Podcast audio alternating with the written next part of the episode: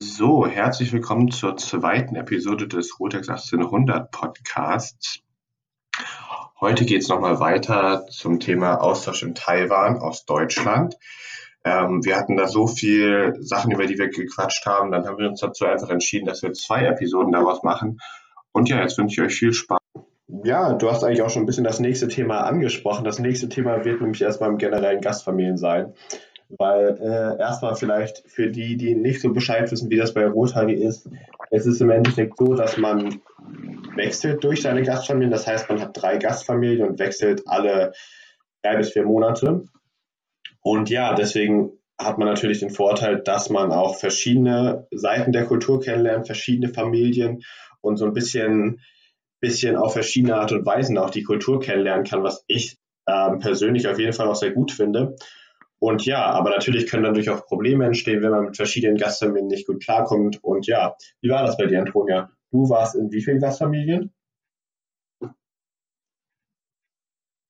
Also vielleicht möchtest du tatsächlich lieber anfangen, darüber zu reden, weil ich glaube, bei mir war das ein bisschen anders als bei den ja, allermeisten. Dann, dann mache ich mal das Paradebeispiel. Ich war in drei Gastfamilien. Ähm, in meiner ersten Gastfamilie, von der hatte ich ja schon so ein bisschen berichtet, die haben mich da vom Flughafen abgeholt. Anscheinend waren auch meine anderen Gastfamilien am Flughafen, habe ich eher weniger von mitgekriegt, da waren so viele verschiedene Leute. Das habe ich nicht so ganz auf die Reihe gekriegt in dem Moment. Das stimmt. Aber ähm, naja, zumindest meine erste Gastfamilie hatte den Vorteil, dass sie super zentral gewohnt haben. Man musste fünf Minuten zur nächsten U-Bahn-Haltestelle gehen. Man war überall total schnell und war alles total zentral. Ähm, in der Gastfamilie hatte ich anfangs, wie ich auch gerade schon gesagt hatte, eine größere Gastschwester und einen kleineren Gastbruder. Leider ähm, mit meiner Gastschwester hatte ich mich sehr gut verstanden, aber die musste dann Ende der Sommerferien zurück nach ähm, Kanada, um weiter in Toronto zu studieren. Und mein kleinerer Gastbruder, der war leider wie die meisten Taiwanesen sehr schüchtern, sehr zurückhaltend, obwohl die eigentlich größtenteils oder meistens ein bisschen Englisch können. Sind sie dann nicht so wirklich darauf aus, vielleicht bei Kontakt mit ähm, Personen aus anderen Ländern zu treten. Und so war das leider auch mit meinem Gastbruder. Ja, ja, also ich glaube, das ist echt, ja, ich glaube, das liegt auch einfach daran, dass, also ich glaube, in Taipei gibt es ja schon mehr Ausländer, aber ich glaube nicht, dass jetzt so Highschool-Schüler ja. so viel Kontakt zu denen haben, außer die mal auf der Straße zu sehen. Und ich glaube, für die ist das einfach was total...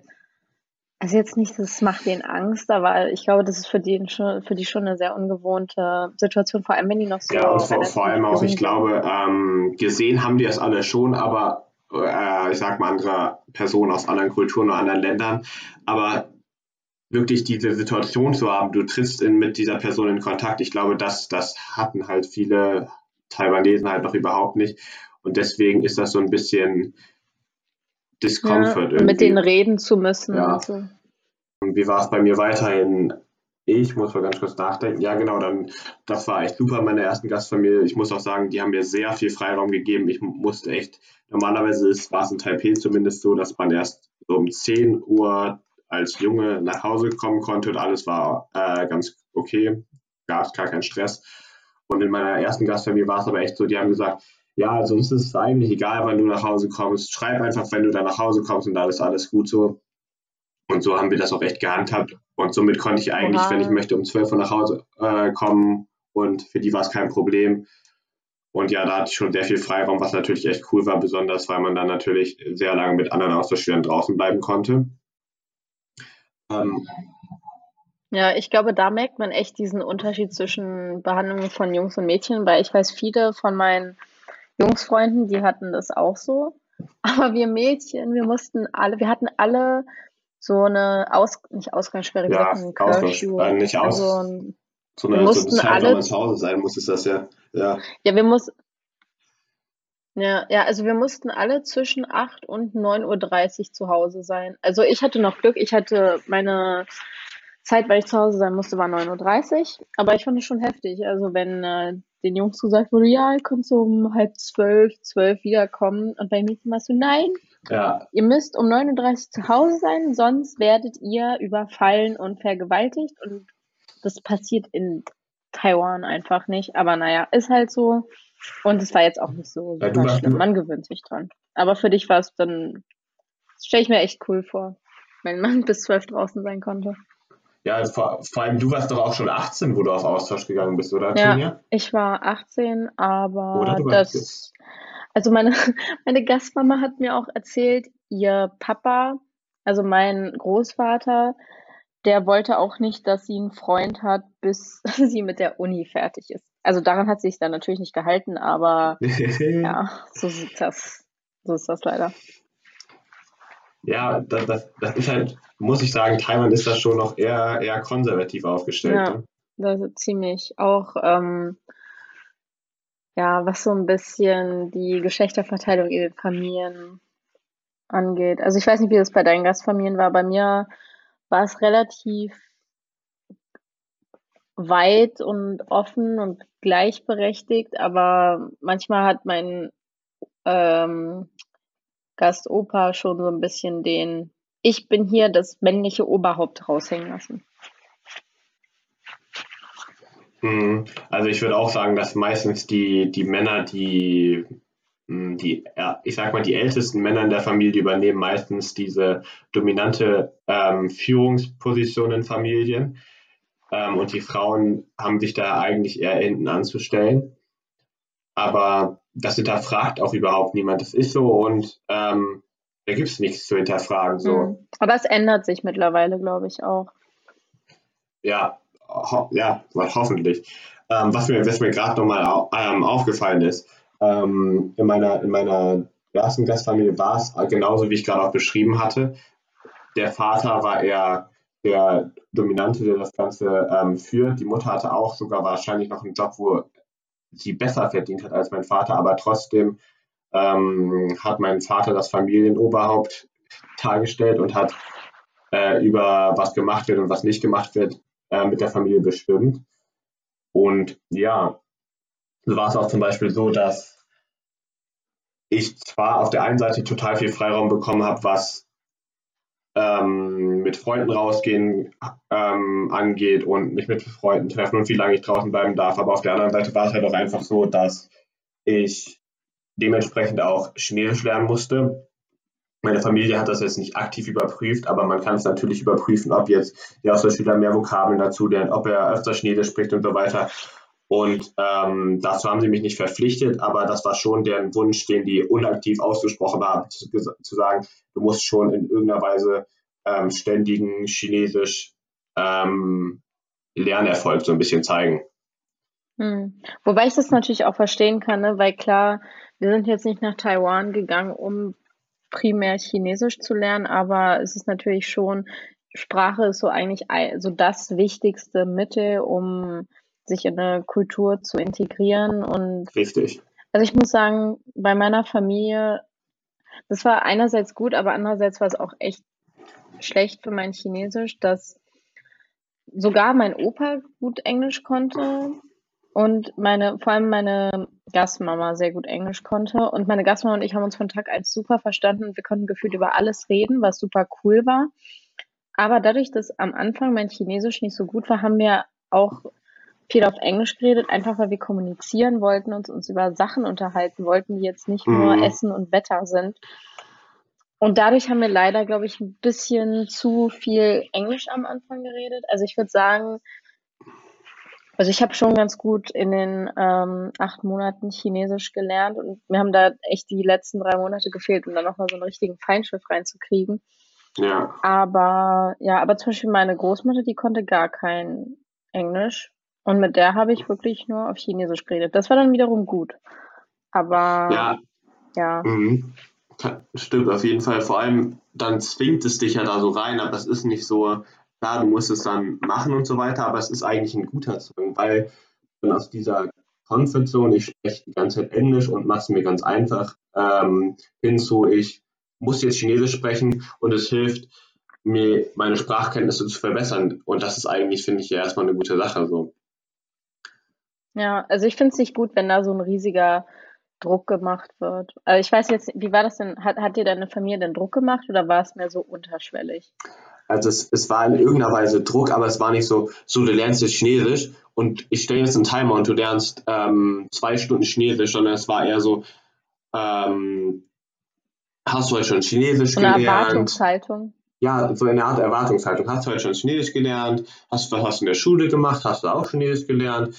Wie sieht es mit deinen Vokabelsheets aus? Hast du da schon was gemacht? Wie sieht es mit deinen Übungsaufgaben aus und so weiter? Das habt ihr im Chinesischunterricht gemacht. Einerseits so ein Interesse, aber auch auf der anderen Seite so ein bisschen so die, die Kontrolle darüber zu haben, dass man halt auch aktiv ähm, Chinesisch lernt. Ja. Ich weiß nicht, ob du jetzt, ob du später nochmal auf Chinesisch übergehen möchtest oder ob wir da jetzt schon ein bisschen drüber reden wollen. Das, ich das wäre besser erstmal, wenn wir so ein bisschen... Ja, es ist relativ offen.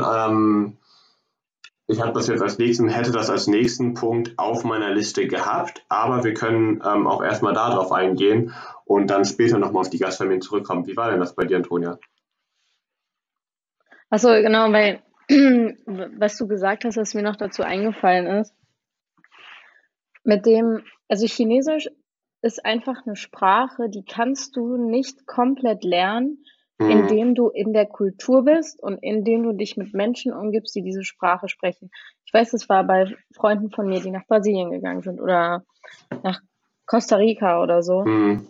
Da ging das ganz gut, ohne dass du dich wirklich hinsetzen musst und die Sprache lernen musst. Aber im Chinesischen geht das einfach nicht.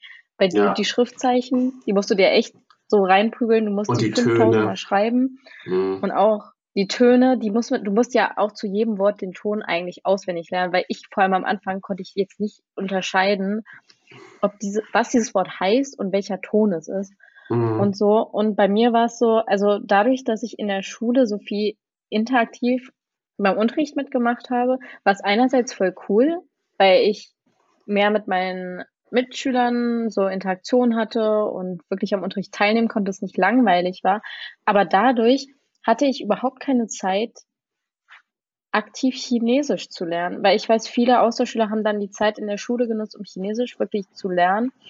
Und diese Zeit hatte ich einfach überhaupt nicht. Und wenn man dann so um sechs Uhr abends oder um acht Uhr abends nach Hause kommt, hat man um elf Uhr nicht noch Zeit und Energie und Lust, sich noch zwei Stunden hinzusetzen und ja. Chinesisch zu lernen. Vor, vor, ähm, deswegen, vor allem, wenn man dann so halt spät Schule aus hat. Ne? Mhm. Ja, also wann war bei dir die Schule aus? Bei mir war die, muss ich sagen, ein bisschen früher aus, aber ich hatte, ich hatte Schulschluss um sechs? Nee, nicht um sechs, das sage ich, ähm, um vier.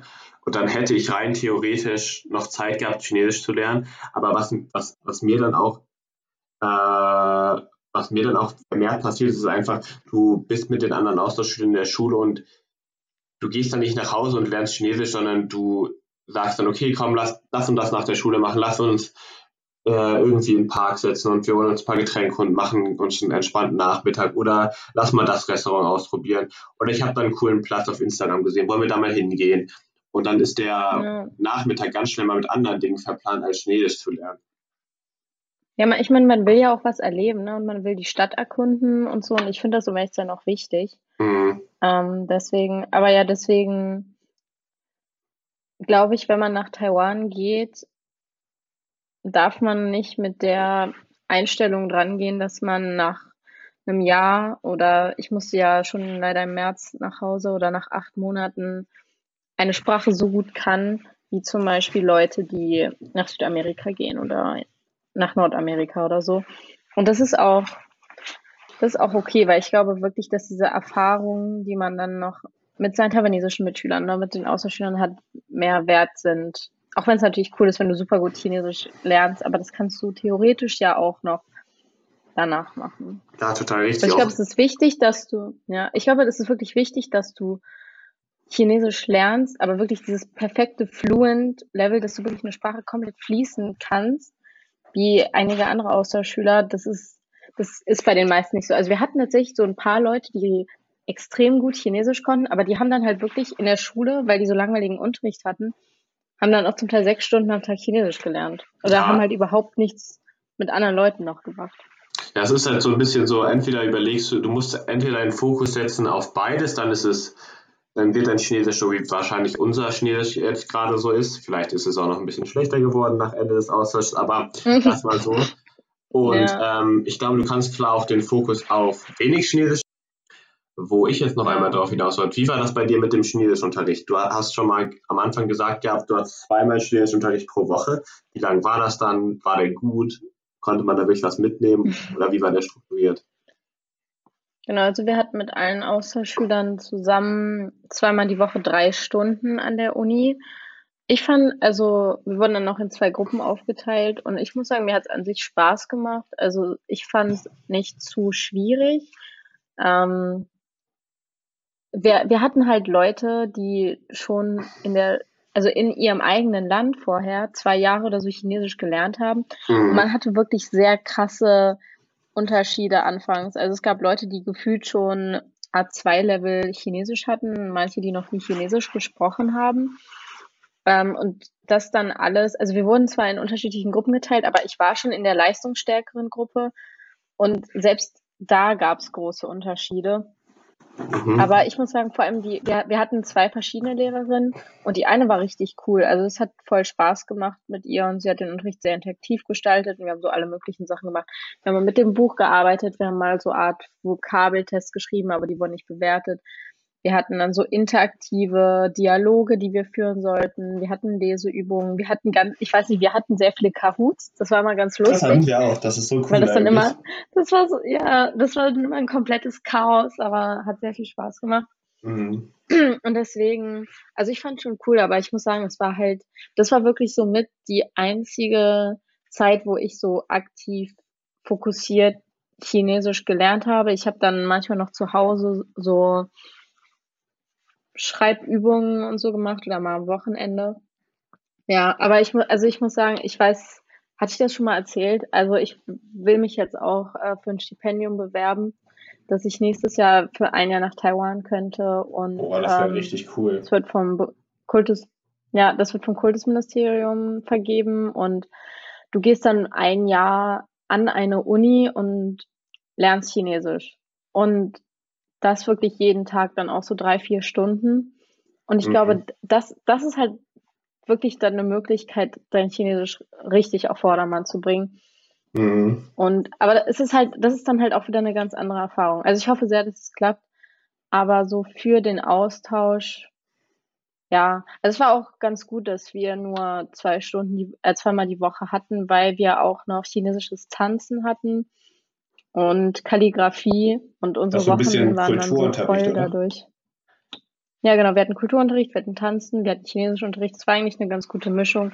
Ja, aber mein Chinesischunterricht hat schon viel Spaß gemacht. Ich weiß nicht, wie es bei dir war.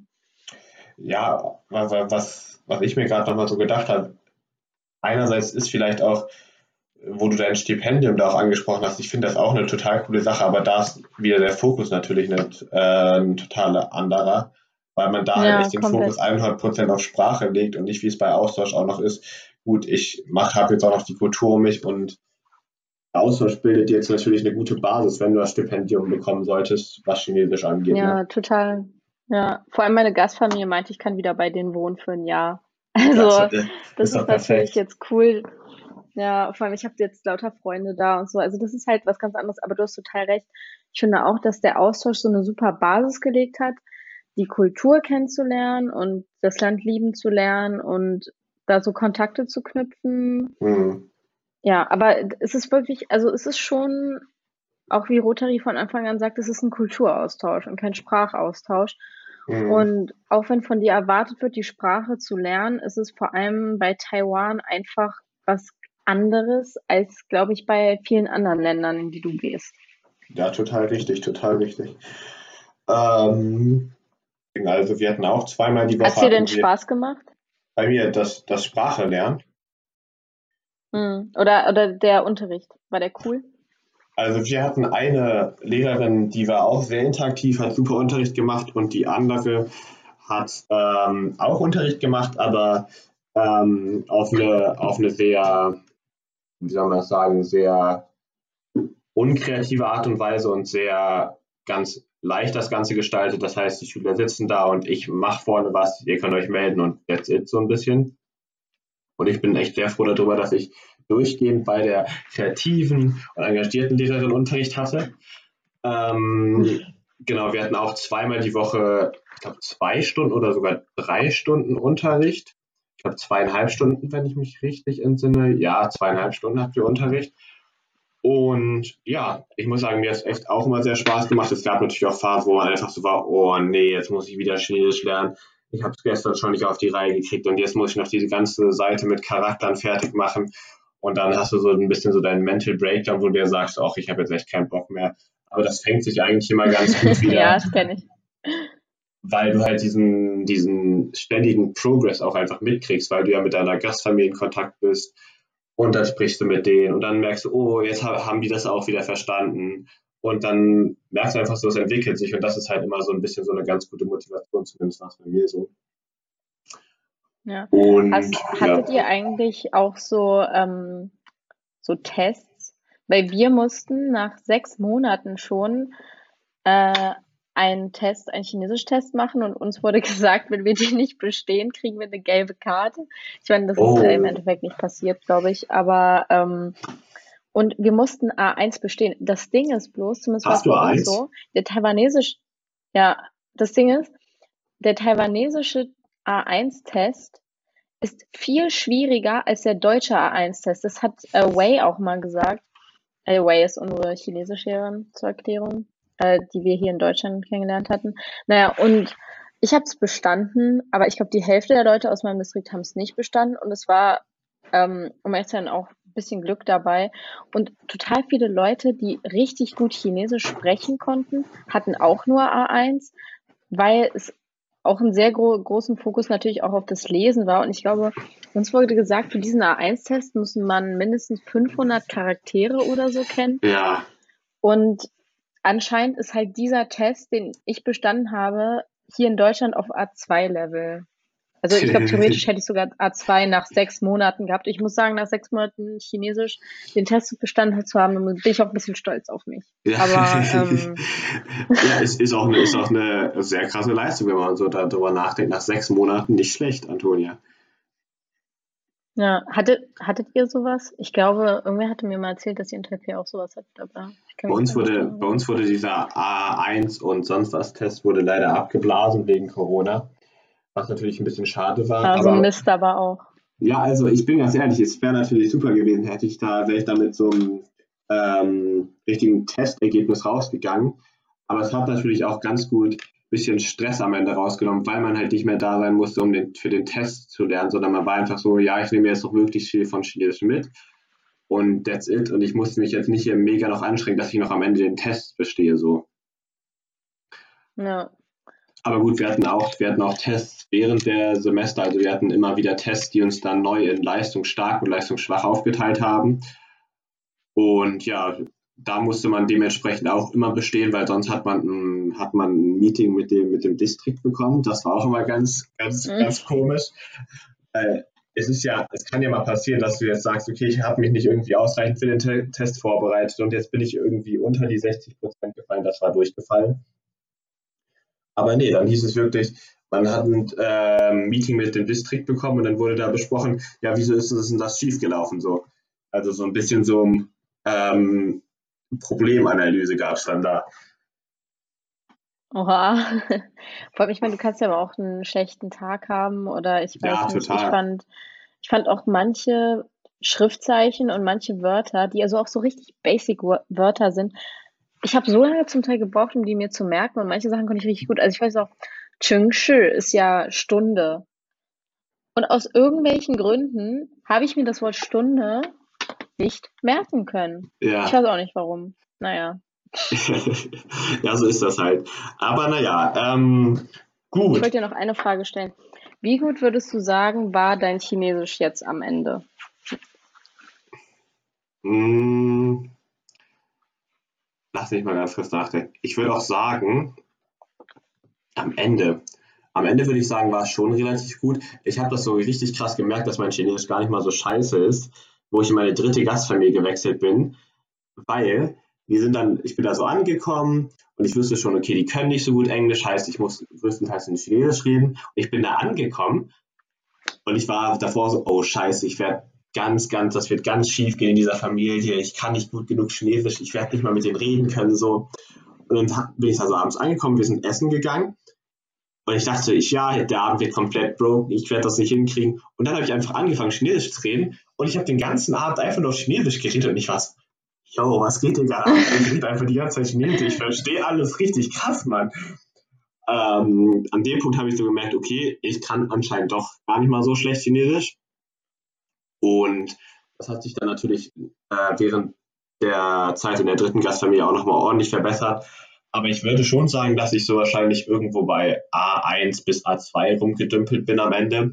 Also da, ich glaube, zum Beispiel, wir hatten auch eine in unserem, in unserem Distrikt, die hat am Ende B eins gemacht. Aha. Und die hat jetzt auch alles bestanden und so weiter. Und die hatte irgendwie, glaube ich, sogar mündlich war sie sogar B zwei. Und das, die konnte jetzt richtig gut Chinesisch, aber ich war, muss ich sagen, mit meinem Chinesisch auch schon sehr, sehr zufrieden am Ende. Ja, das Ding ist auch, wenn ja. man sich das so mit, weiß ich, wenn man das so mit Englisch vergleicht oder so und denkt, ja, mein Englischlevel ist auf A eins. Das hört sich nach so Baby-Level an, so, so gerade so das Minimum.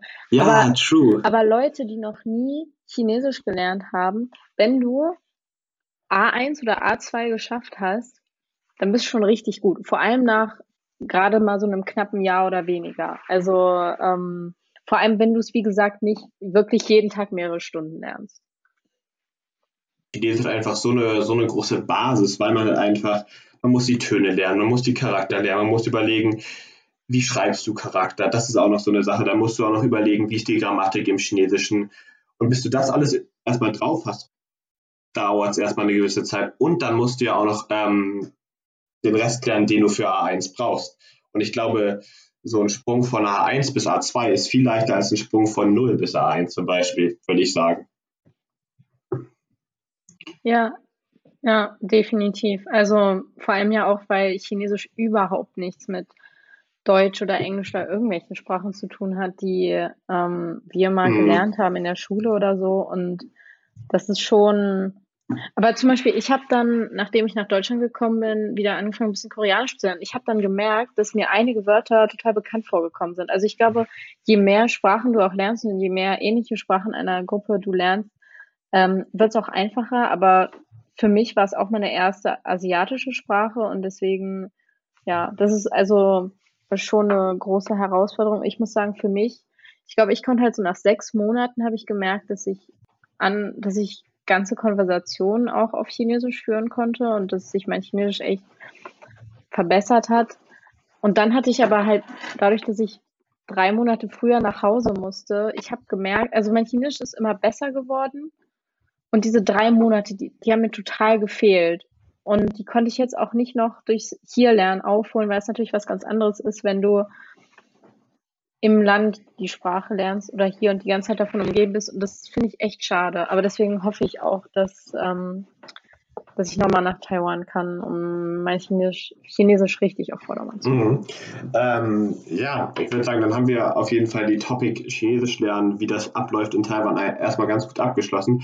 Wo wir jetzt aber ähm, noch nicht, gar nicht so ganz fertig waren, war bei den Gastfamilien, ist mir gerade mal so aufgefallen. Ich hatte so mit meiner ersten angefangen, ich hatte auch ein bisschen über meine dritte geredet. Ich kann gerne auch gleich nochmal über meine zweite erzählen, mit der bin ich insgesamt am besten klargekommen. Und ja, aber ich würde erstmal dich das Wort geben, weil du hast noch gar nichts über deine Gastfamilie erzählt. Du hast schon so ein bisschen angeschnitten, dass die erste Woche ganz schön mit viel, ähm, vielen Dingen gefüllt war, mit Kulturerkunden. Dann bricht sich die, die mhm. Gastmutter nochmal das Bein und dann fällt man selber auch noch um. Aber gut, erzähl doch mal, wie war das bei dir? Hattest, hattest du überhaupt drei Gastfamilien? Nee, also ich glaube, da bin ich echt die Ausnahme. Ähm, ich hatte nur eine und ich meine, so jetzt rückblickend bin ich ganz froh. Ich glaube, es ist echt cool, auch in unterschiedlichen Familien zu leben und weil jede Familie ja auch so ein bisschen anders lebt und zum Beispiel meine ähm, Gastfamilie, also ich hatte nur eine Gastmama und es gab keinen Gastvater, aber das war, es war jetzt auch nicht schlimm oder so und dadurch hatten meine Gastmama und ich auch ein total enges Verhältnis.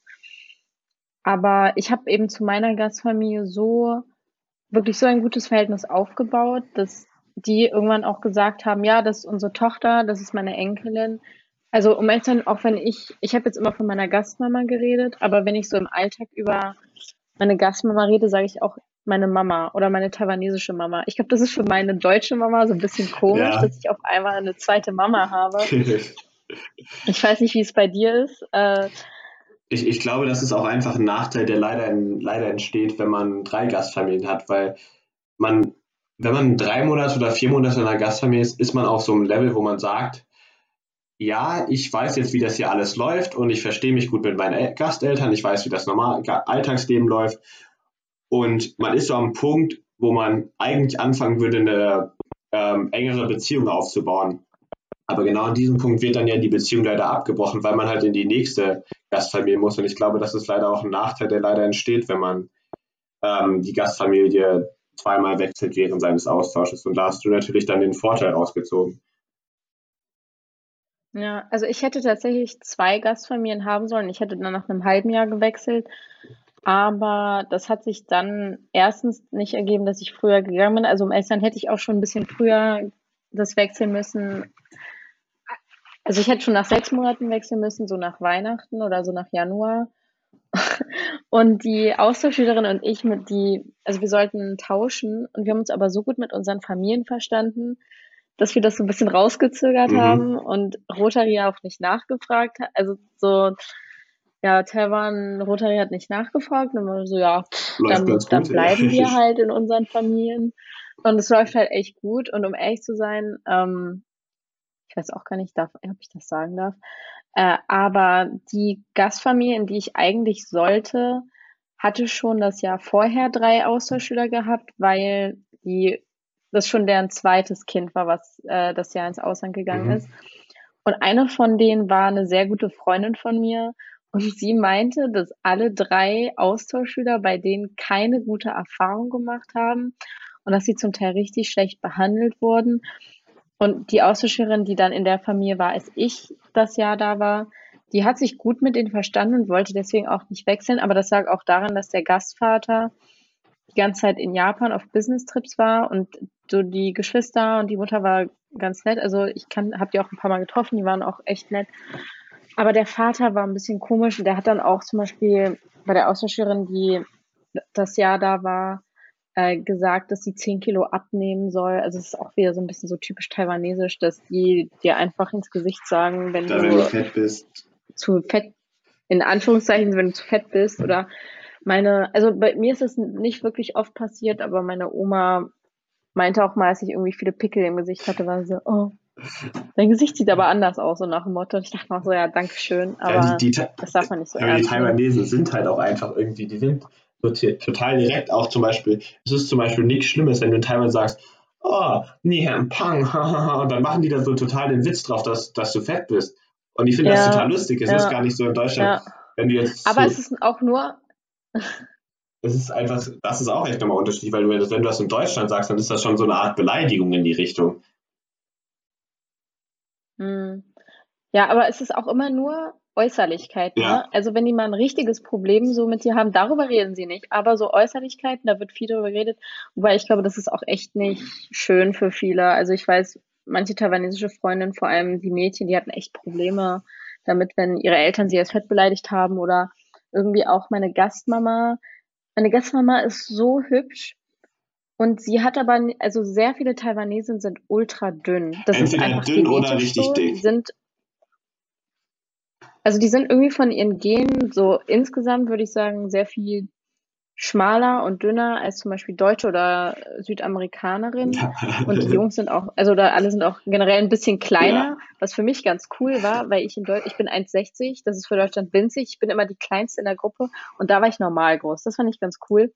Naja, und ähm, meine Gastmama fand sich halt auch viel zu dick, aber einfach, weil sie, sie war halt normal, sie war jetzt halt nicht dieses ultra dünne, sie war halt normal dünn und super hübsch und mein Großvater hat dann auch mal irgendwie zu ihr gesagt, dass sie nicht so viel essen soll oder so, wo ich mir dachte, Alter, geht's noch? Ja, das fand ich nicht so cool, muss ich sagen, aber ich persönlich hab da, bin da zum Glück ganz gut damit klargekommen und mir wurde da auch nicht allzu viel gesagt. Aber was ich auch lustig finde, jedes Mal, wenn ich mit meiner Gastfamilie rede, sind die so, wow, oh, nie de Jongwen sind de Wow. Also die sagen immer, wie, wie schlecht mein Chinesisch geworden ist, aber stimmt auch. Also sowas finde ich ganz gut. Auch. Ja, aber deswegen, aber ja, ich bin, deswegen, ich war nur ein, ich war die ganze Zeit bei meiner Eingastfamilie und dadurch habe ich so ein ultra krass enges Verhältnis mit denen aufgebaut, aber ich muss sagen, ich hatte echt Glück. Also ich glaube, ich sage immer, ich habe das gesamte Glück meines Lebens dafür aufgebraucht, dass ich diese Familie getroffen habe, weil auch mein Gastbruder, also mein Gastbruder, der war dann in der Türkei, der war auch Austauschschüler, aber wir haben uns die ersten zwei Wochen gesehen und wir schreiben fast jeden Tag und telefonieren und auch mit meiner Gastmama schreibe ich total viel und telefoniere mhm. und wie gesagt, also für die ist das, glaube ich, für die ist das sowas Selbstverständliches, wenn ich mal wieder nach Taiwan komme, dass ich dann bei denen wohne und dann auch wieder ein Jahr. Und so in Deutschland würde man sagen, ja, aber man will die nicht zur Last fallen oder Leute würden, also ich kenne keine deutsche Familie oder fast niemand, der sagen würde, ja, wir nehmen die wieder für ein Jahr bei uns auf. Mhm. Aber für die ist das nichts Schlimmes, für die ist das was total Schönes und mein Gastbruder hat mir auch erzählt, wie sehr sich meine Gastmama gefreut hat, als äh, ich ihnen erzählt habe, dass ich mich für dieses Stipendium bewerben möchte und wie sehr sich, sie sich darauf freuen, wenn ich wiederkommen würde. Und er hat, er hat total süß geschrieben, weil ich ihn gefragt habe, ob es nicht wirklich zu viel ist. Er war so, nein, du bist wie meine Schwester oh. und du bist die Tochter meiner Mama und so. Oh. Also das war, also diese, diese Familie, ich liebe sie. Sie sind wirklich meine zweite Familie. Kann man denn dann aussuchen, wenn... wenn du das Stipendium bekommen solltest, wo du hingehst, oder ist das dann festgelegt, ob du nach Taipei gehst, Taichung oder ob du nach Kaohsiung gehst? Nee, das ist das Coole. Also du kannst die Uni aussuchen und ich muss sagen, also ich fände es auch ganz cool, nach Taipei oder so zu gehen, weil ich da halt mhm. noch nicht war, aber das Stipendium ist halt vor allem für die Studiengebühren und so und ich glaube, wenn man sich dann noch ein Dorm mieten würde oder so, das würde dann, müsste man schon ein bisschen extra drauf zahlen und ich meine, meine Gastmama ist echt ziemlich gechillt drauf und ich würde dann da halt mit meinem Gastbruder und meiner Gastmama mhm. leben und sie, sie hat halt eigentlich auch kein Problem damit, dass ich länger draußen bleibe, solange ich ihr sage, wo ja. ich bin. Vor allem, wenn mein, ich mit meinem Gast Bruder unterwegs war, deswegen wäre das auch, also ich glaube nicht, dass ich da irgendwelche großen Einschränkungen habe. Das Einzige wäre vielleicht mein Opa, der so ein bisschen Probleme damit hätte, aber deswegen, ja, und ich kann mich eben, ich kann mir die Uni aussuchen, an die ich möchte. Ich muss mich dann halt für die da bewerben und dann schicke ich diese Unterlagen hin, dass ich dieses Stipendium habe und dann werde ich da angenommen. Das ist mhm. ziemlich cool. Ich muss halt bloß erstmal das Stipendium kriegen. Das ja, ist so ein bisschen ja, das Problem. Ist dann, hoffentlich klappt das, weil das wäre echt cool für dich auf jeden Fall. Also ich würde es auch gerne machen, aber ich bin ja leider noch nicht so weit. Ich gehe ja leider noch zur Schule und muss erstmal mein Abitur fertig machen, aber ja, mal sehen, wie das dann bei mir wird, wenn ich dann hoffentlich mein Abitur fertig habe und dann auch studieren bin. Vielleicht gibt es dann ja auch irgendwie eine Möglichkeit, in die Richtung nochmal irgendwie sein Chinesisch zu verbessern. Wird, finde ich auf jeden Fall enorm cool. Ja. Ähm, ja. Ja, ja. Schaffst du. Ähm, was ich jetzt nochmal ganz kurz ansprechen wollte, ich wollte nochmal auf meine zweite Gastfamilie eingehen. Ich bin zwar nur kurz auf meine dritte eingegangen, aber so weißt du gut. Erstmal noch zu meiner zweiten Gastfamilie. Ich muss sagen, mit meiner zweiten Gastfamilie hatte ich das, das innigste Verhältnis, würde ich sagen. Mit denen habe ich mich am besten verstanden, mit dem habe ich auch in gewisser Hinsicht eher eine engere Beziehung aufgebaut. Einerseits würde ich sagen, weil ich da Gastgeschwister hatte. Ich hatte einen Gastbruder, der auch schon auf Austausch war und somit so ein bisschen wusste, was abgeht, wenn man Austauschschüler ist. Ich hatte auch eine, noch eine jüngere Gastschwester, die super Englisch konnte. Das heißt, was für mich im Endeffekt auch super war, weil ich dann auch mit der super mich unterhalten konnte. Die war auch eher nicht zurückhaltend.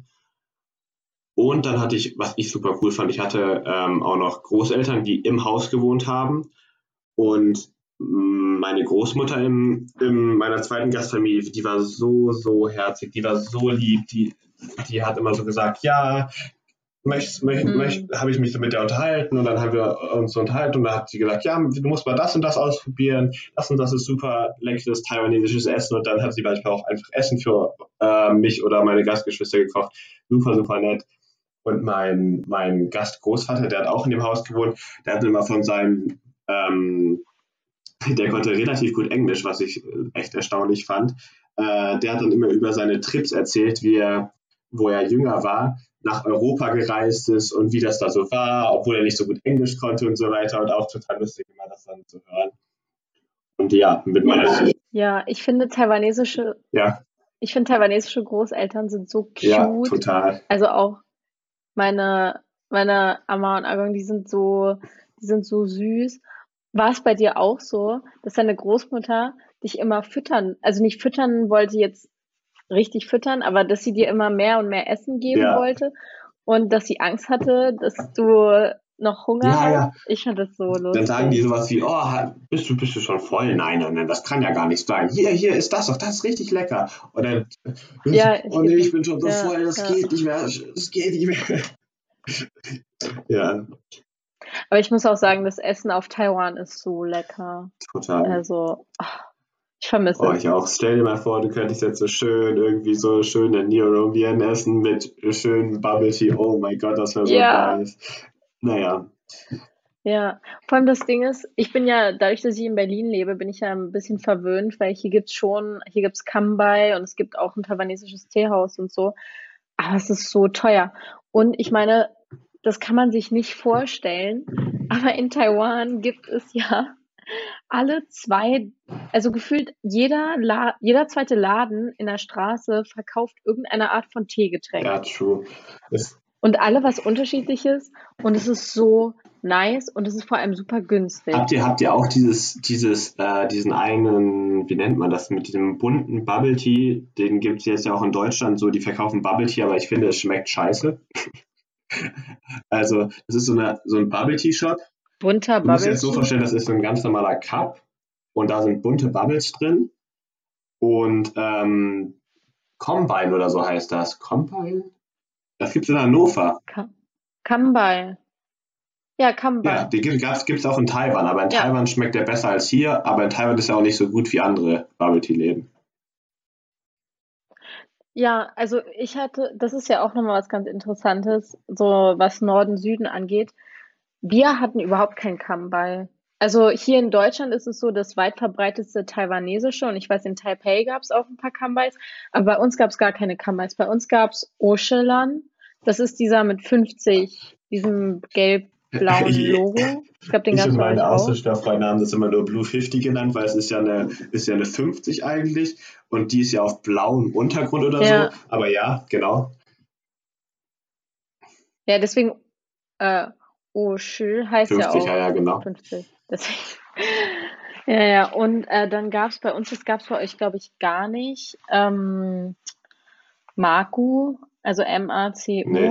Da sind, bin ich immer hingegangen. Die hatten so viel so Fruchtsachen und dann gab es noch The Milk Shop. Aber Coco und hattet ihr nicht? Ihr hattet, glaube ich, noch genau, Coco. Coco. Das kanntet ihr nicht? Nee, Coco hatten wir gar nicht. Das war so der berühmteste in, Tai- in, nee. in Taipei. Aber so unterscheidet sich das wahrscheinlich auch. Ja, ne? ähm, ja aber ich habe mir wirklich fast jeden Tag da was geholt. Und auch das generell das Essen. Es ist günstiger, in Taiwan essen zu gehen, als zu kochen. Das ist so true. Und deswegen, du kannst hier überall so leckere Sachen kaufen. Und Taiwan ist ja relativ in der Mitte von Ostasien und hat auch sehr viele Einflüsse noch von anderen Ländern. Deswegen, es gibt chinesisches Essen, japanisches Essen, koreanisches ja. Essen, vietnamesisches ja. Essen. Und dann diese ganzen kleinen Stände oder du gehst auf den Nachtmarkt. Also in Taiwan, man kann eigentlich ein ganzes... Du musst, da, Antonia, du musst, glaube ich, einmal erklären, was der Nachtmarkt ist, weil ich glaube, nicht jedem wird gleich klar, was Nachtmarkt bedeutet, weil Nachtmarkt ist ja nicht, du gehst da hin und kaufst dir deinen Anhänger äh, mit einer Lampe dran oder so. Das gibt es da zwar auch wahrscheinlich, aber das ist natürlich nochmal ein bisschen was anderes in Taiwan. Ja, also Nachtmärkte, ich glaube, das ist so ein Phänomen, den gibt es eigentlich nur... In Asien wahrscheinlich. In Ostasien, soweit ich weiß. Ja, also korrigiere mich, wenn ich falsch liege. Aber ähm, das ist ein... Ja, man kann sich schon so ein bisschen wie ein Markt vorstellen, bloß sehr viel enger und sehr viel kleinere Läden. Also nicht mal Läden, das sind so... Ach, wie soll man das einfach. sagen? So Stände... Mhm. Ja, genau, so Stände und ich weiß nicht, bei uns hat der immer so, ich glaube so zwischen fünf und sechs aufgemacht. Also wirklich eben ein Markt, der eigentlich nur abends und nachts offen ja. hat und die verkaufen alles Mögliche. Also es gibt ganz, ganz, ganz viel Essen und dann aber das, also so bestimmtes Essen. Es gibt halt so Nachtmarktessen und es gibt so Restaurantessen. Mhm. Und da dieses Nachtmarktessen, das sind so, weiß nicht, also ich habe ganz viel gegessen, so diese Sweet Potato Balls. Mm, weißt du, ja, was ich meine? Ja, ja. So, so, so, frittierte, so frittierte Bälle aus Süßkartoffel. Und es gibt natürlich auch ganz viel Fleisch, ganz viel Seafood, ganz viel Fisch, ja. aber auch ganz viel so süße Sachen, ganz viel Getränke. Es gibt auch so Kokosnusswasser und also es gibt wirklich alles. Und, aber und auch total Klamotten, frisch einfach auch, ne? So. Ja, aber wirklich, ich meine, ich glaube, in Deutschland würde es nicht die Hygieneregeln irgendwie äh, erfüllen, aber um ehrlich zu sein, du, also ich bin kein einziges Mal von dem Essen krank geworden. Nee, und es wird ja auch alles ähm, ganz heiß angebraten und so. Und oh mein Gott, auch, auch Früchte, die Früchte, die da verkauft werden, mhm. die Mangos, die Maracujas, Drachenfrüchte. Ich vermisse das so oh, sehr. Das wurde so teuer in Deutschland. Die tropischen Früchte in Taiwan. Ja, und es schmeckt nicht mal. So die, die weiße Drachenfrucht in Deutschland schmeckt nach nichts. Und da gibt es ja diese pinke, die unglaublich schön aussieht und total lecker, und Guave und auch zum Teil Früchte, die ich hier in Deutschland dann nie wieder gesehen mhm. habe.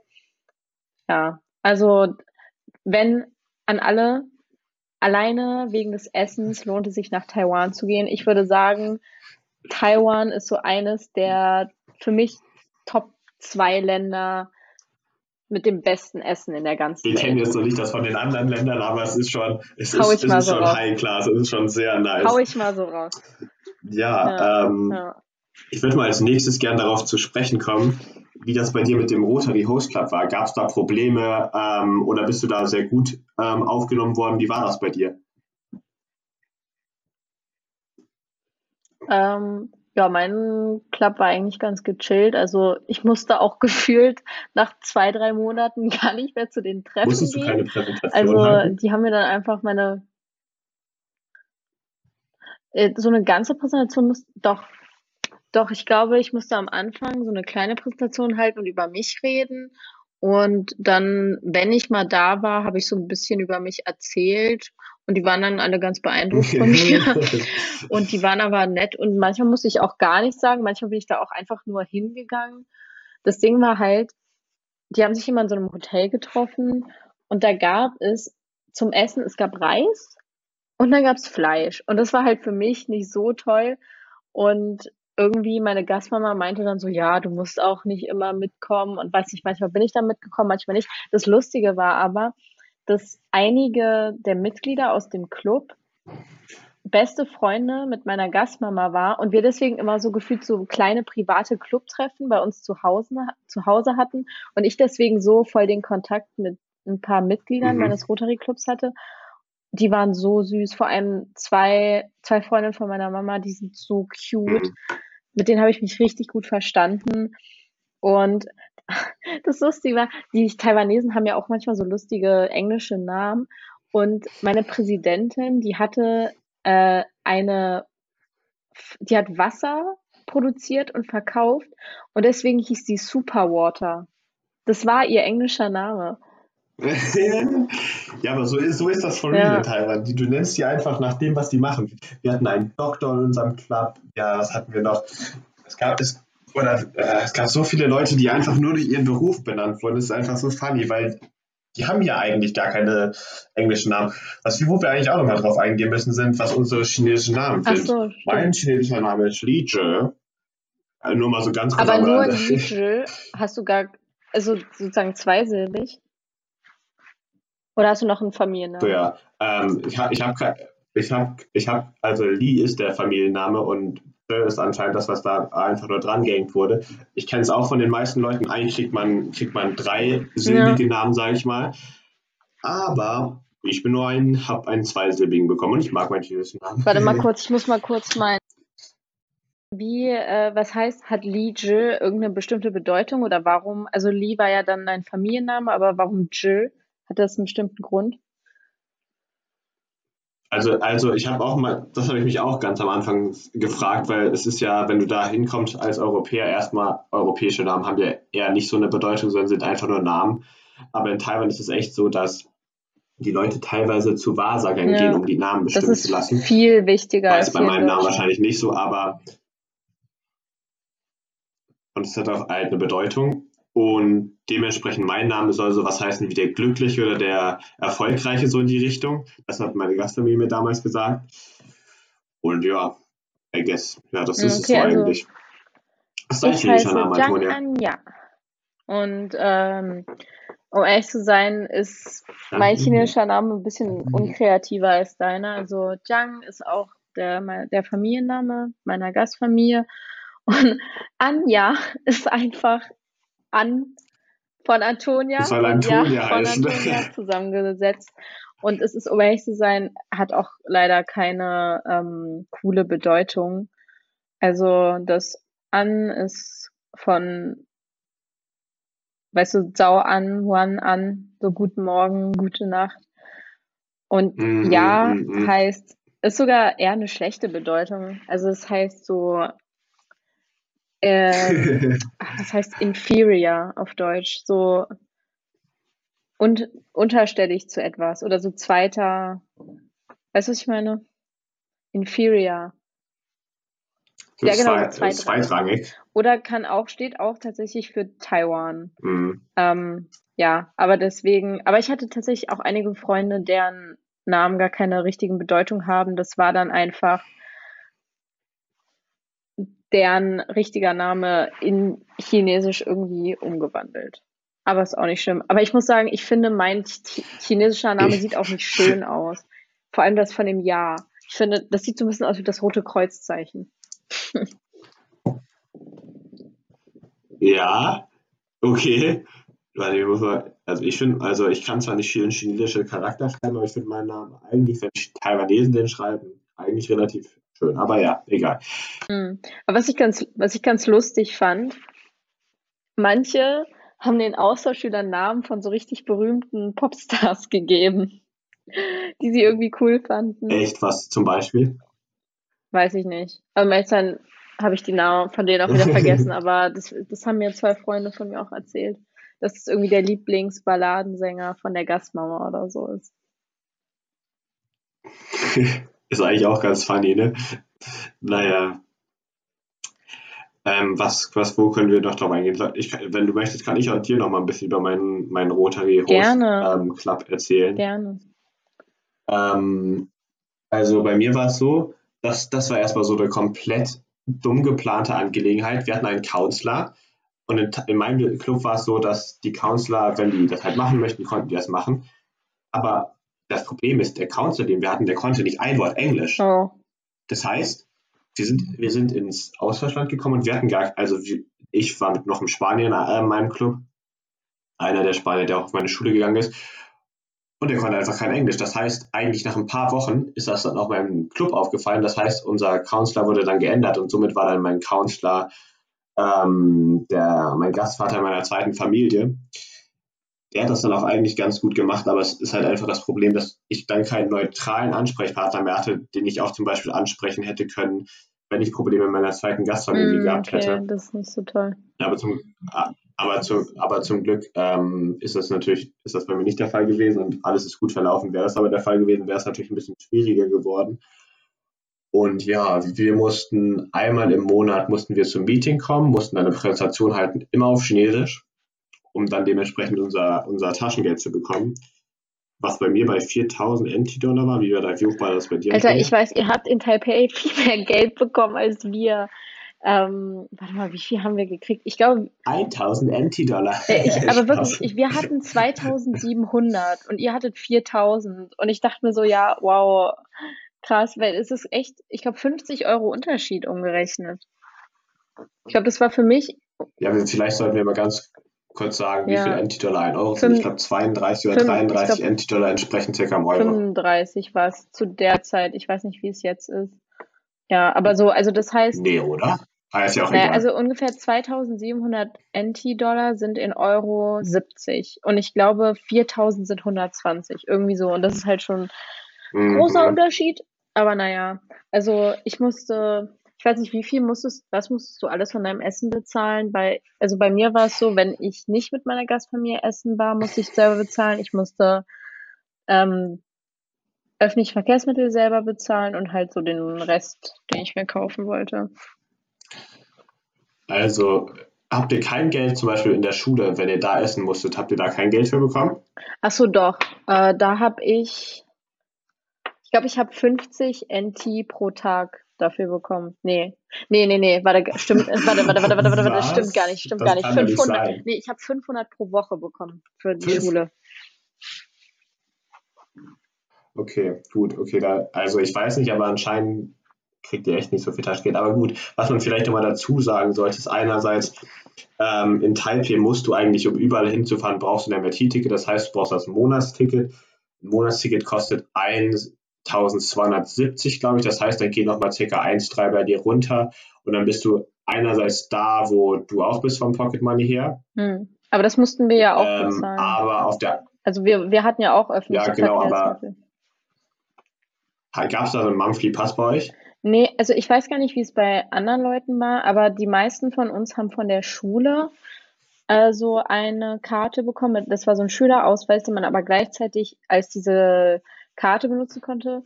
Und EasyCard, genau, als EasyCard. Und da hat, hat man halt monatlich oder wie oft man es halt brauchte, immer Geld draufgeladen, aber man hat Vergünstigungen bekommen, weil man äh, Schüler war. Aber das muss ich echt sagen, ich finde das EasyCard-System, ich finde das so cool, weil das auch in ganz Taiwan gilt und du hast kein Problem ja, mit irgendwelchen doofen Kontrollen und es ist aber gleichzeitig, es ist relativ günstig, mit den öffentlichen Verkehrsmitteln zu fahren. Also ich finde, das sollte Deutschland echt einführen. So, man kann damit ja auch zum Teil im ja. seven eleven und so bezahlen.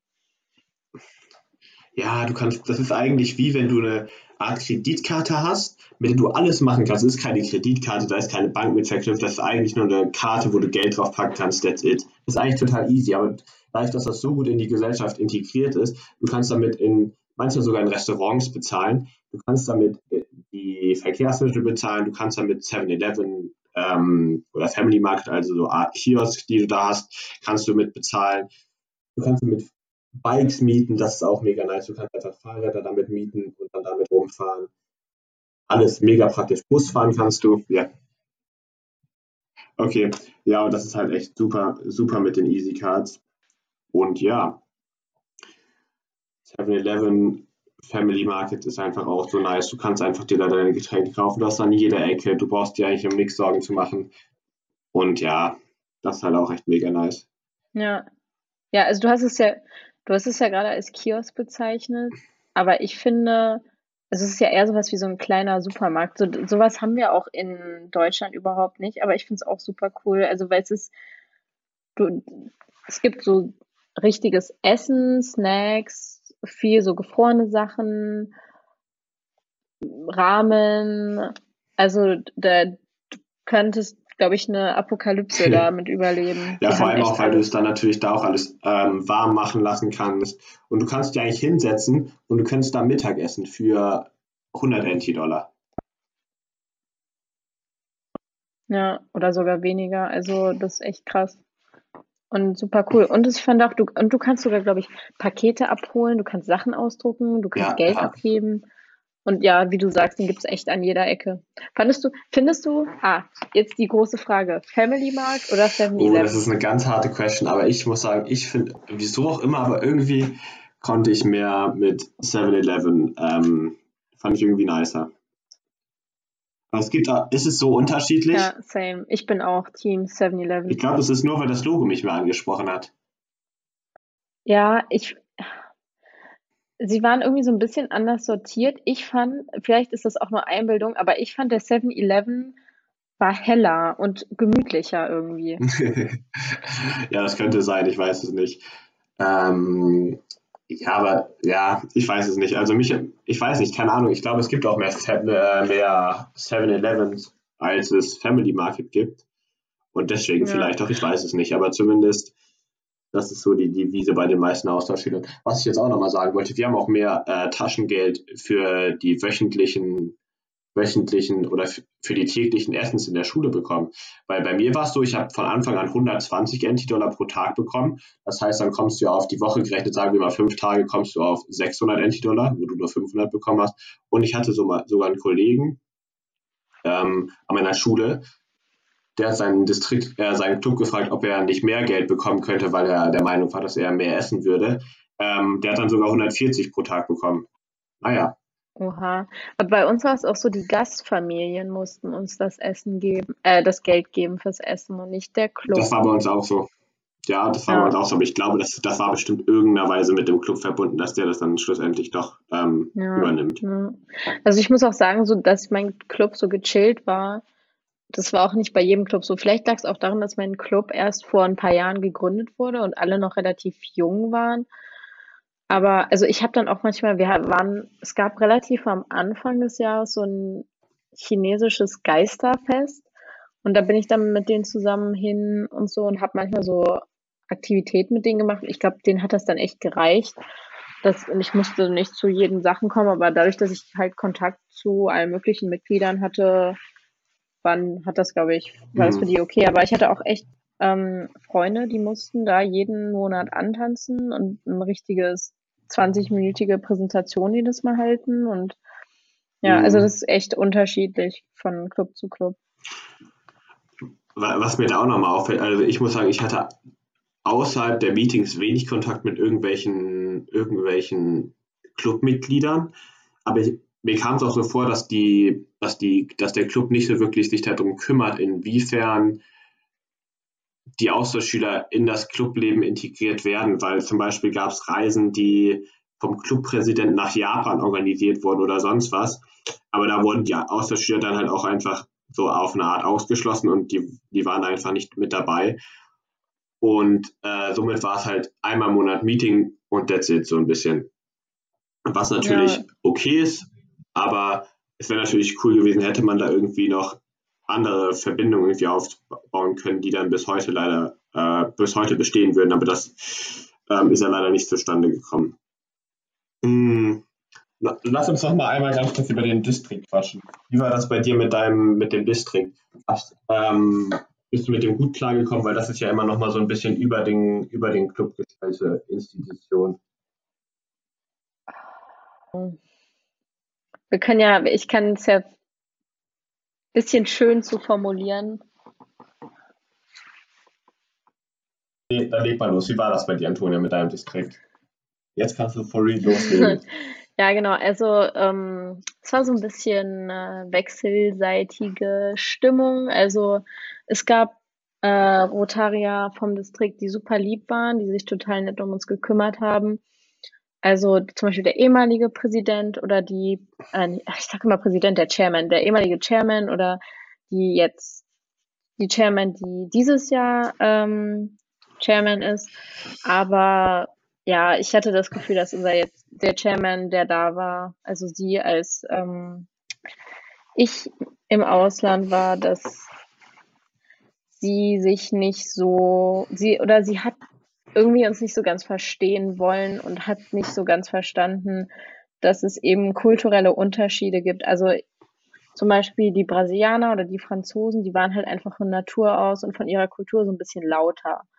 Und das hat sie irgendwie überhaupt nicht verstehen wollen. Ich meine, es war ja nicht mal so, dass die irgendwie keinen Respekt gegenüber der taiwanesischen Kultur gezeigt haben, sondern einfach sie selber waren und nicht, wie manche Taiwanesen einfach gar nichts gesagt haben, sondern auch einfach mal so ein bisschen Spaß haben und das hatten und das auch ausgedrückt haben. Oder ja, also mhm. oder der Distrikt war dann zum Teil auch sehr streng.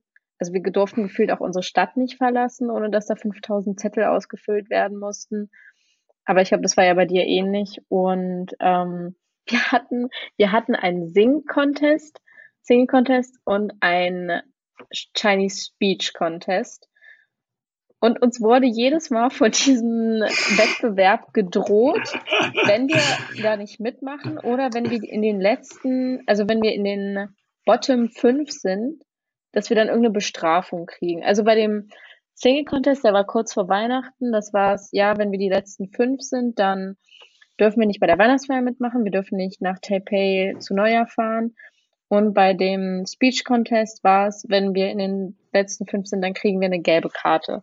Was ich halt schon ein bisschen krass fand. Und war es denn auch so? Das mit der gelben Karte, nein. Also das, das war halt auch so, die, die haben Drohungen als Motivation benutzt. Und ich weiß halt nicht so ganz, ob ja. ich damit als Motivationsmittel einverstanden bin. Und tatsächlich, ja, aber tatsächlich mit dem, mhm. äh, mit dem Singing-Contest wurden Leute, gab es Leute, die nicht mitma- die nicht mitfahren durften.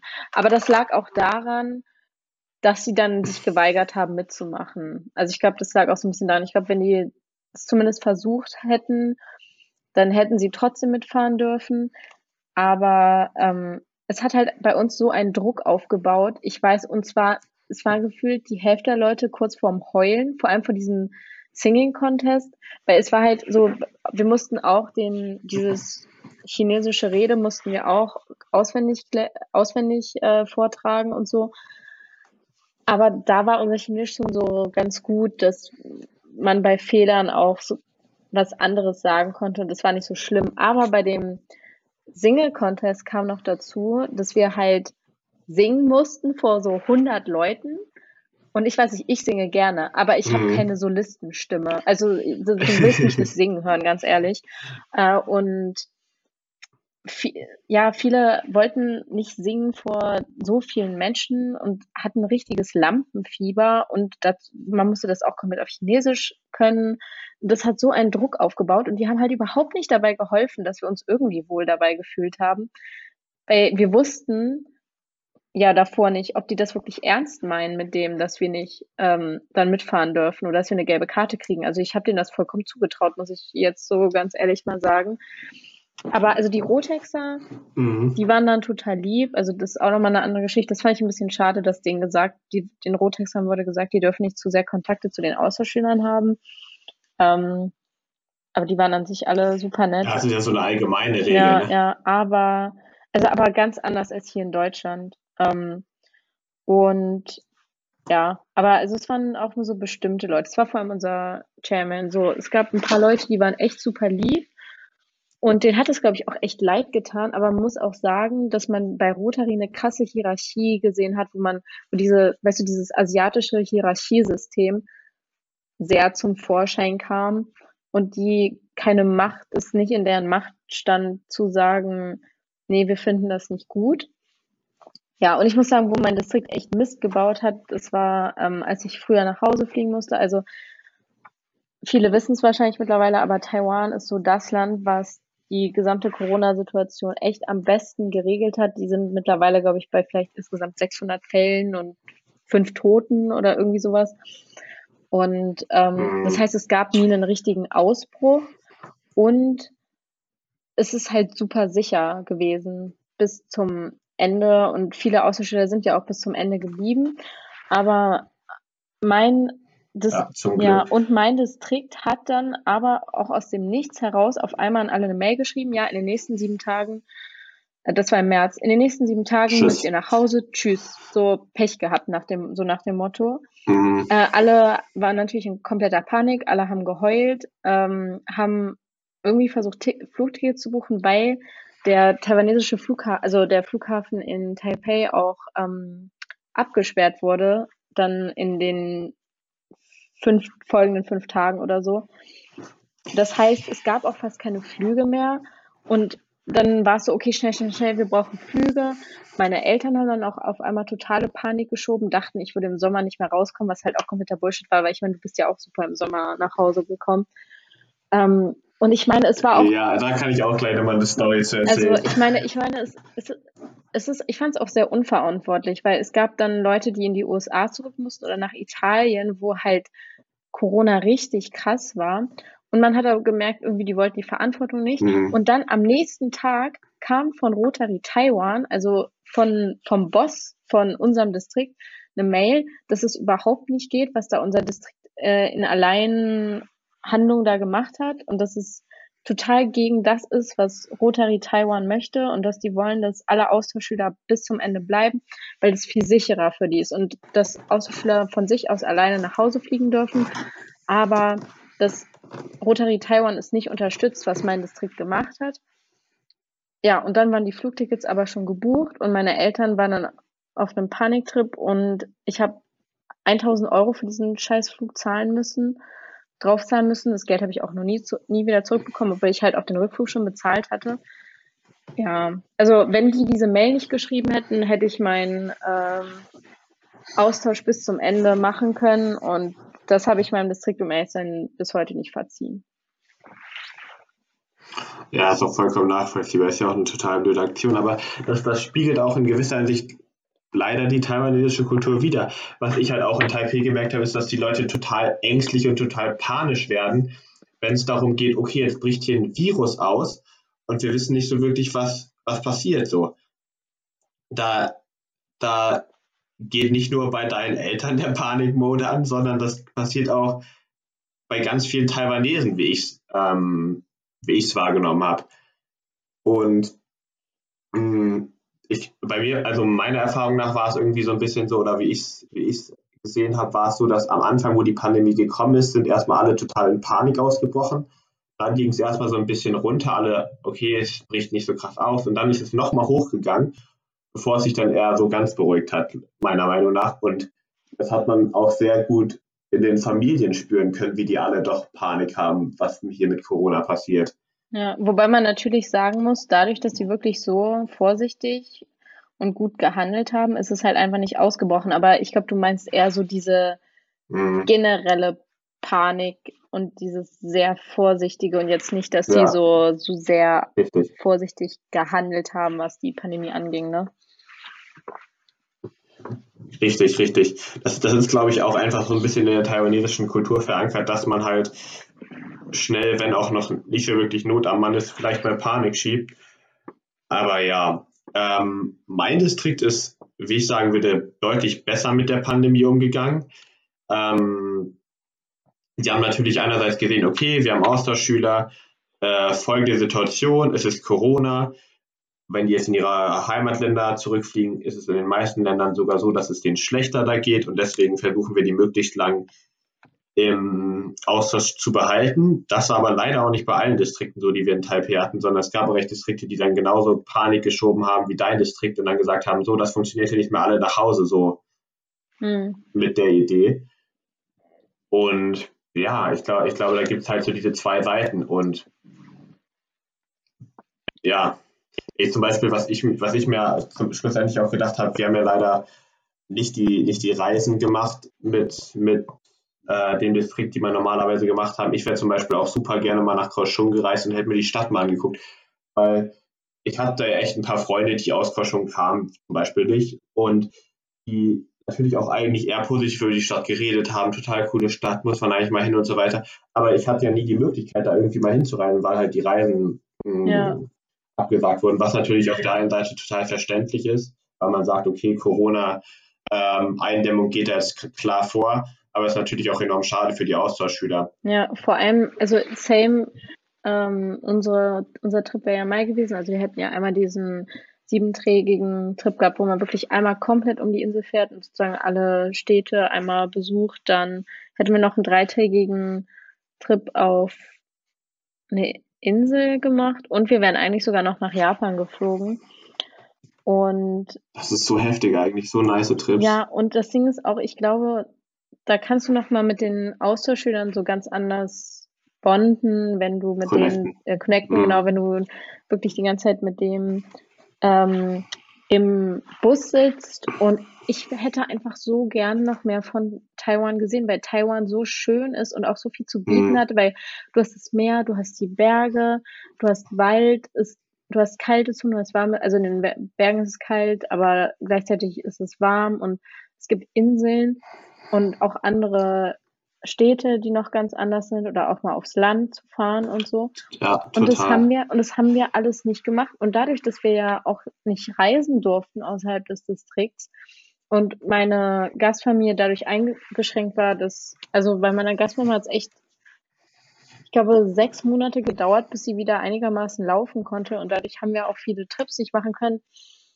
Habe ich nicht so viel von Taiwan gesehen, und das finde ich so schade. Also ich habe halt Taipei Neujahr gesehen, dann Kaohsiung, weil ich da gewohnt habe, und Pingtung und Taidong, weil das Städte bei mir im Distrikt waren. Und dann, und das muss ich sagen, das war echt eines meiner Highlights, bin ich mit meiner Mama und einer Freundin von ihr äh, nach Nantou gefahren. Das ist, ich weiß nicht, ob du da mal warst. Das oh, ist genau, Nantou ist so schön. Ist genau in der ja. Mitte von Taiwan. Am Sun Moon Lake, ne? Der Sun Moon Lake. Rietan, der Sun Moon Lake, ist einer der schönsten Orte der Welt, meiner Meinung nach. Ich war, warst, Sehr warst, schöner Ort, das stimmt. Warst du da? Hast du ihn gesehen? Ich, ich, war da, ich war da ganz relativ am Anfang mit meiner ersten Gastfamilie. Ähm, ich glaube, das war während, ähm, während, der, ähm, während des Moon Festivals. Hm. Ähm, sind wir runtergefahren, und, und das war auch total schön. Wir waren da zwei Tage. Unnormal schöner Ort, richtig, richtig schön. Ja, ja, ich finde, es ist einfach, so ganz andere Farben und weg von der großen Stadt.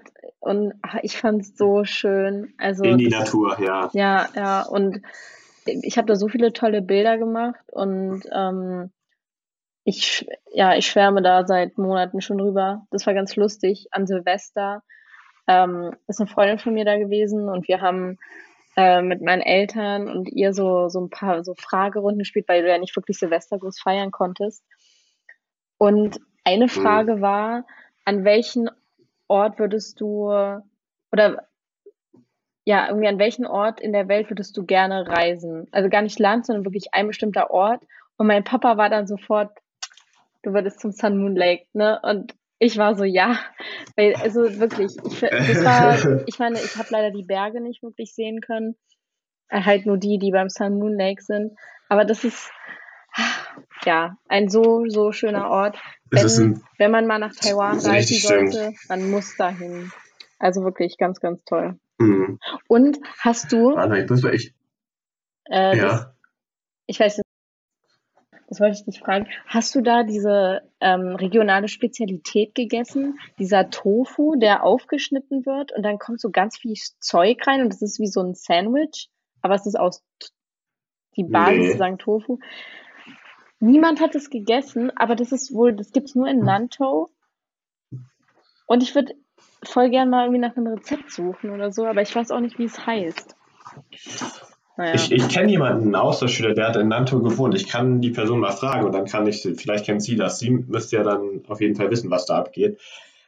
Ähm, ja, soweit. Ähm, was ich noch sagen wollte, lass, lass noch mal ganz kurz einmal durchgehen, wo wir überall in Taiwan waren. Ich war in Taipei natürlich, weil ich da gelebt ja. habe. Ich war in Taichung, weil ich natürlich den Vorteil hatte, dass die Regularien nicht so ähm, mit dem Distrikt verlassen, nicht so krass waren wie bei dir. Deswegen war es für mich auch relativ leicht, dich dort mit Austauschschülern zu verabreden. Im Süden war ich leider überhaupt nicht. Ah doch, ich war einmal im Süden, weil ich nach, weil ich nach äh, Leo, Leo, Leo, wie, warte, wie hießen die Insel nochmal? Ähm, Xiao Liuqiu. Kennst du die Insel? Nee, ich war leider auf keiner Insel. Das ist eigentlich ganz cool. Das ist eine Insel, die ist südlich von Kaohsiung. Eine Insel südlich von Kaohsiung. Okay, muss ich mal gucken. Und da war ich mit meiner dritten Gastfamilie, weil mein der Vater meiner dritten Gastfamilie aus, äh, von dieser Insel kommt. Und das war natürlich eigentlich eine ganz coole Experience. Auf jeden du meinst, Fall auch. Du meinst aber nicht Qijing, oder? No, no, no, no. Aber wirklich südlich von Kaohsiung? Ich kann ja... Hm, okay. Ja, das ist so, ich, ich kann dir das später mal zeigen. Okay. Zumindest da war ich dann noch. Wo war ich noch irgendwo? Ich war, ah genau, wir hatten natürlich den Vorteil, dass wir durch den Absagen des großen Trips haben, hat unser Distrikt nach langem Diskutieren uns erlaubt, dass wir einen dreißigen Trip machen dürfen. Erst dann, wo ist der lang gegangen, der ist. Boah, ich, ich muss mal ganz kurz einmal auf die Karte schauen. Ich weiß es selber gerade gar nicht. Doch, wo ist der lang gegangen? Der ist nach, ähm, wie heißt denn das? Äh, wie heißt denn das Gebirge oder der Bereich, der, der wenn du von Taipei runtergehst, aber nicht, na, äh, wenn du nach Ost-Süd gehst. Wie heißt denn das da? Ilan?